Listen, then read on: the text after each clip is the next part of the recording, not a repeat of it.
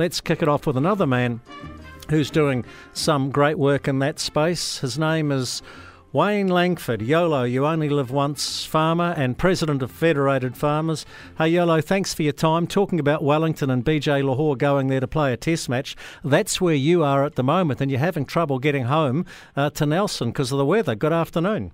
Yeah, good afternoon. It's good to be here. And uh, it's one of those situations where you can actually hear the wind blowing on the roof of the airport, and you, while you want to get home, you're not sure whether you want to get up in it, actually, to be fair. So I'm not quite sure, but I'm pretty sure my wife wants me home to to, uh, to get some carbs on this afternoon, so I better better make the effort. Well, Missus YOLO must be, a, a, a, and I say this to you often, she must be a patient and hard-working woman because you're never home. Well, either that or I'm a phenomenal husband, one or the other. I'll no, go no. with the former. She is uh, she is a great woman, and, and speaking of great women, uh, I actually spent the morning uh, meeting with rural women in, in Wellington today to, to work about, talk about how uh, feds and rural women can, can work better together and whatnot. Um, It was, it was a fantastic conversation, actually, and uh, and I think there's some real strength and some work that we can do there, so so looking forward to that. What's happening with the carving?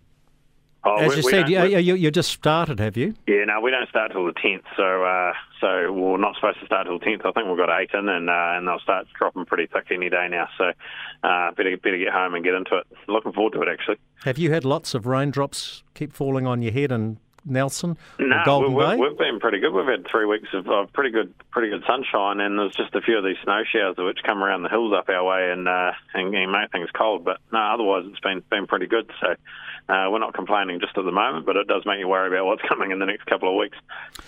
I see that Federated Farmers put out a press release yesterday, uh, Wayne Langford, saying, or quoting the president, saying that um, you reach, we're reaching a point where we have no current infections when it comes to M. Bovis and no properties under investigation. This is a significant milestone in the efforts uh, to eradicate M. Bovis. Then you went on quite rightly to say it's been an incredibly challenging few years for the farming families who have been infected, and rural communities have been anxious about the disease spread.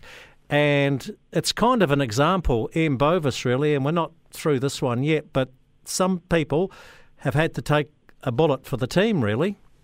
Oh, one hundred percent, and we we can't underestimate that. I mean, uh, it was a significant milestone yesterday uh, that was announced by the government, uh, but it needs to be seen as a, as, as a milestone. Uh, there's still there's still some work to go here. We know that we've got bulk milk testing coming up in the spring, and, and more more likely than not there will be there will be cases found, and, and um, you know testing that farmers will have to go through. On top of that, uh, through this whole process, you know we've had uh, well over three thousand farms Um, affected or, you know, uh, under testing and that sort of thing. Uh, that's a significant amount of families, uh, you know, kids and, and, and obviously animals involved uh, that, you know, that, that it hasn't been easy on. It's been very tough, and I've, I've sat around dinner tables with many of them uh, while they've been through it, and it's um, extremely excruciating. And, and so, uh, you know, like you say, really feeling for those that, that went through it and, and, and really took it took it for the rest of us. Well, yeah. You spend a lifetime, uh, some farmers have, building up a magnificent dairy herd, and through no fault of their own, they've had to eradicate or cull the whole lot. It must be heartbreaking.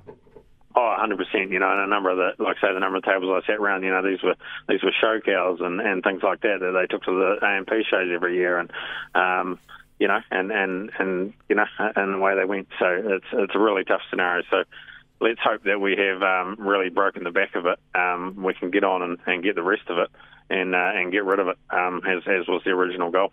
Are you a rugby guy, YOLO? Uh, yeah, I do. I, well, I coach the under fifteens um, in Antarctica, so uh, we've got a good side there. Uh, you, you brought up Brian Hoy. Uh, to be fair, he was uh, before my time. My the the locks I knew in my early stages were, were um, Robin Brook and Ian Jones. So that's when I started following the All Blacks, probably, or when I was old enough to remember.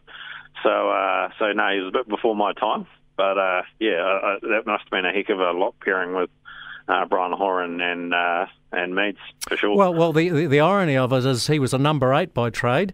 Uh, he could play lock and he could fill in on the side of the scrum. He was a rangy sort of loose forward, um, but he, he he went in and filled in at lock. He had not his chosen position against a very good Lions side. It's just such a great story. Leaving uh, this is a bit this is a bit like Missus YOLO. You must you probably leave a note on the fridge saying gone to Wellington, and in your case not playing in a test tomorrow. Your case off to a Federated Farmers meeting. Well, if um, if Fozzie needs me, I can come to Sydney and, um, and strap up. Yeah, I'll, I'll, I'll play a bit of blindside, oh, but he'll, pro- he'll probably put me in the front row. I did so. see you stripped for the uh, Federated Farmers rugby team with that. Well, he's no longer there anymore. The artist formerly known as Andrew Hoggard, he was a frightening sight up in the front row. I don't know what was more frightening, him in the front row or the jerseys, that, uh, how tight the jerseys were we were wearing. But no, that was definitely a good bit of good fun, and we're looking forward to doing that again at some stage. Hey, do you reckon old Hoggy, just one more for you, um, this is not on the script, do you reckon he might be the next Minister of Agriculture? He's got a chance. I mean, uh, you know, when you when you do the numbers and you look at the lineup, there's, there's a chance there. So no doubt he'll be putting his head in the ring, I'd say. Um, yeah, it's going to be interesting to see how it all plays out over the next couple of months.